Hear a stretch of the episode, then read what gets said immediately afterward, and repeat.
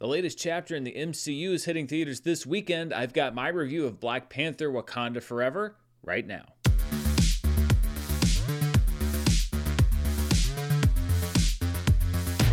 Hello, everybody. I'm Dan Murrell, and this is my review for the latest film in the Marvel Cinematic Universe, Black Panther Wakanda Forever. One note this is a non spoiler review in the sense that I'm not going to be talking about specific plot points and revelations in the movie, and there are several of them. Of course, I'll be talking in generalities about the basic premise of the film, so if you don't want to know anything going in, then you may want to pause now. But don't worry about me giving away big plot points and, of course, the identity of a new Black Panther. That's all going to be coming into my spoiler review, which will be out tomorrow. And I think you have to start talking about this movie by saying that, you know, as a critic, it's my job to judge a movie for what it is and to block out the real world noise around something. Sort of like with Don't Worry, Darling. There was all of the gossip stuff about the movie, but when you're reviewing the movie, you're looking at the movie. But it is basically impossible to ignore the real life circumstances around this film. Chadwick Boseman's shocking and untimely and unfair death back in August 2020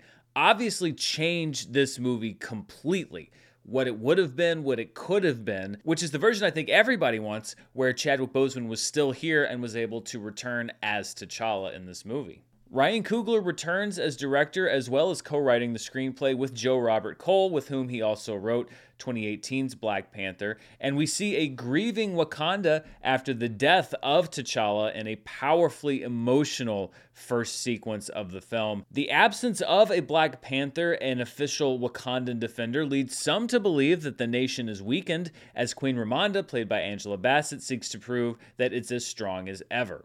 T'Challa's sister Shuri, played again by Letitia Wright, grapples with the knowledge that neither her expertise nor Wakanda's technology could save her brother's life. The film wisely deals with this or begins the process of the characters dealing with all of this from the very beginning of the movie. And and I think that that's really the only thing that you could do because otherwise people are just going to be waiting. The story really is about the journey of these characters that we see on screen. Of course, the legacy of Chadwick Boseman and the legacy of T'Challa is over the entire film. But one of my favorite things about this movie is it is very character focused on Ramonda, on Shuri, on Okoye and Nakia, and all of these people who knew T'Challa and how their lives have changed. But the world is also changing as a new presence rises from the previously unknown underwater kingdom of Talokan, as their king Namor, who's played in this movie by Tenoch Huerta Mejia, seeks to protect his people through either alliance or war with Wakanda. I don't envy what Ryan Coogler had to do with Wakanda Forever because it's been documented that things like Namor and this conflict between Wakanda and the underwater kingdom were things that were in the original version of the screenplay, which he then had to totally go back, rewrite, restructure around new characters, while also himself going through the process of losing a friend and collaborator in Chadwick Boseman. And these are all decisions that you have to make basically in real time. Wakanda Forever's release was only delayed by six months, going through and radically restructuring this film, talking about the consequences of the choices you make and how it echoes down to other movies. There were so many different things that had to be shuffled in the making of this movie. And quite honestly, some of that does show on screen. So let's start with what works. And this movie was very lucky to have inherited a cast from the original movie four years ago that is immensely talented. Angela Bassett already had such a regal air to her role as Queen Ramonda in the first film. Here, she's a queen who, number one, never believed that she'd sit the throne, and yet she has this determination, this ferocity to protect her kingdom. She may not be the Black Panther, and the fact that Killmonger destroyed all of the heart shaped herb in the last movie puts into serious question in this film whether there will ever be another Black Panther. But there is no mistake as this movie opens that Queen Ramonda is Wakanda's protector. Letitia Wright Shuri is, I think, the character that has changed the most from the first film to this one. Shuri is facing the irreversible loss of T'Challa. You can undo the snap, but you can't undo what's happened at the beginning of the movie, and she blames herself. This is not the meme quoting teenager that we first met in the original 2018 film. Shuri is angry, she's resentful, she doesn't understand how this could happen. She thought that Wakandan technology could solve anything, that she could solve anything, and she's been proven wrong. She's really lost in so many ways, and Letitia Wright infuses her performance with the confusion and the anger that really only comes from grieving and the loss of a loved one. It really is a powerful performance alongside Angela Bassett that helps to carry the first act of this film. Also redefining their roles in this franchise and in this world are Lupita Nyong'o as Nakia and Danai Gurira as Okoye. Nakia has largely withdrawn from Wakanda following T'Challa's death, only returning in the face of these new threats to her homeland. But we learn throughout the movie why Nakia made the choice to recede from Wakandan life. It doesn't always seem like they know exactly where they're going with her character, and this is something that carried over from the first film, but I really did like where they took her. Okoye is a character who has lost T'Challa twice to forces that she couldn't stop, first to Thanos and now to the cruel twists of fate. Her role as a protector is one that the movie explores, particularly in the movie's first couple of acts. Unfortunately, the third act kind of relegates her back to that archetype as the warrior as we get into the battle scenes. So I do think they lose the track a little bit on Okoye as they go, but they do some great stuff with her at the beginning of this film. Winston Duke is great coming back as Mbaku. He's another character that doesn't get as much screen time as I would have liked, but I really like this character, and Duke makes the most out of every second of his screen time. There's precious little of his screen time, and I did have some questions about the intentions for his character that maybe a second viewing uh, could clarify a little bit. But Winston Duke really does have a commanding presence, and I, I think one of the film's detriments is that it is spread a little thin, and so you lose time with some of these characters that you love from the first movie to make room for newer characters that maybe the movie didn't need to make room for. One new character, though, that deserves all of the attention he gets in this movie is Namor. Namor's past is a reflection in many ways of Wakanda's, and they're able to explore themes that are similar to what we saw with Killmonger in the last movie, but in a way that doesn't seem redundant. Tenoch Huerta Mejia imbues Namor not with necessarily anger or aggression, but with the same righteous belief that his people deserve to live free of interference, the same righteous belief that we see from Wakandans. Namor is the antagonist, but I wouldn't call him a villain. He has very rich and complex relationships with several of the main characters, and they approach him in a way that makes you understand why he's doing what he's doing. And I think with a lesser performance or with a lesser screenplay, it could have felt like a repetition of the first movie. Like, oh, you're doing another person who comes into some conflict with Wakanda, but you can kind of also see where he's coming from.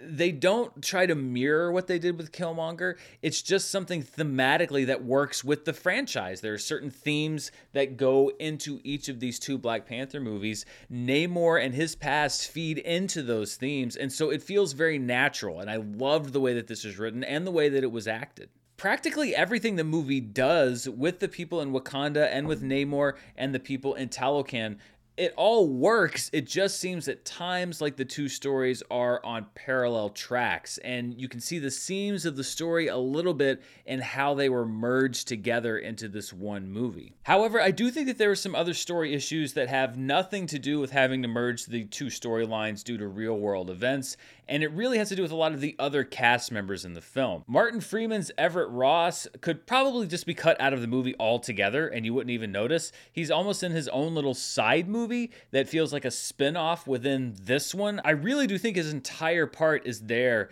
to set up a few things for another Marvel project down the road. I think that Wakanda Forever is a little longer than it needed to be, and Ross putting aside the needs for setting stuff up down the line is fat that could have been trimmed. Riri Williams also seems to have been included solely to set her up for further adventures. I liked Dominique Thorne's performance, but she deserved a better introduction than the one that she gets here. And again, her role seems mostly superfluous to the core storytelling that's being done. I am looking forward to seeing more from this character. It just seems like she was only included in this film so that you didn't have to set things up more in the Ironheart series on Disney Plus that's coming out down the road. In both of these cases, it feels like Marvel muddied the water here a little bit by adding in these side plots to set up future projects, which number one was a lesson that I, I thought that they had learned many, many years ago. And number two stands out especially in a movie like this,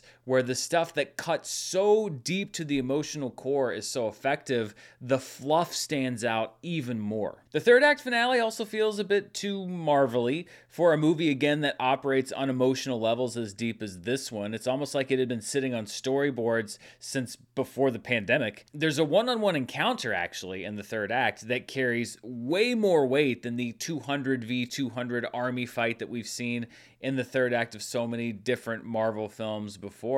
And I wish that the movie had had the faith to invest in that. It's again similar in many ways to the final showdown between Killmonger and T'Challa in the last movie. I think that the fight is better because it's not quite as cartoony. I think that the meaning behind it is just as strong. And I just wish that they could have confidence that you can have two characters show down against one another and not have to have this massive fight also happening behind them. You can do massive fights in the MCU, but you don't have to do them all the time. There was also a similarity between this third act showdown to another showdown from a comic book movie that I want to talk about, but again, that's something that I'll address in my spoiler review. When I think back on the movie, I think I'm really going to take parts of this film, Namor's backstory, the moments between characters, thematic and emotional payoffs. I feel like I'm going to remember those a lot more fondly than I do this movie as a whole. Although I also want to be clear that the good outweighs the not so great in this movie, and it's a movie that I would recommend seeing.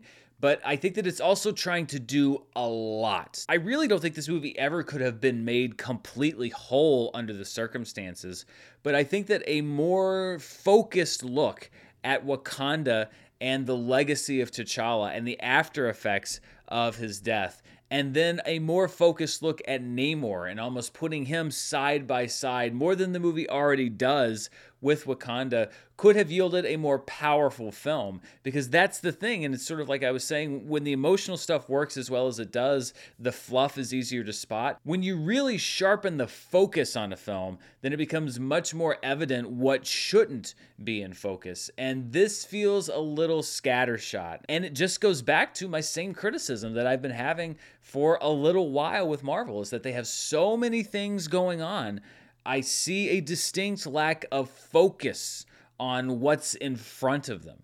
It always seems like they have one eye here and one eye on what's coming down the road. And I think that there's a certain extent that you have to be doing that behind the scenes. But when it consistently starts showing up in your projects, then I think it's time to take a step back and say, well, wait a minute. I know that we're world building here, but we also have to make sure that each individual piece is the best that it could be. This is a good Marvel film with great parts, but not what I would rank as one of their best, but still one that I think that Marvel fans are going to want to see. And really just anybody who saw the first movie, if only for the moments where it is able to pay tribute to Chadwick Boseman and to T'Challa the character and really underscore just how emotionally connected people are to this world and to this story. So those are my thoughts on Black Panther Wakanda Forever. What do you think? Are you going to be heading out to see it in theaters this weekend? Let me know down in the comments below. And as always, stay tuned right here on the channel. I will be doing a spoiler review tomorrow where I can get deep into the details of the film. I'll be looking at the box office next week as we see how it did. Did it break any records? Did it fall short? Thank you so much for watching. Until next time, stay safe, and I'll see you then. Bye.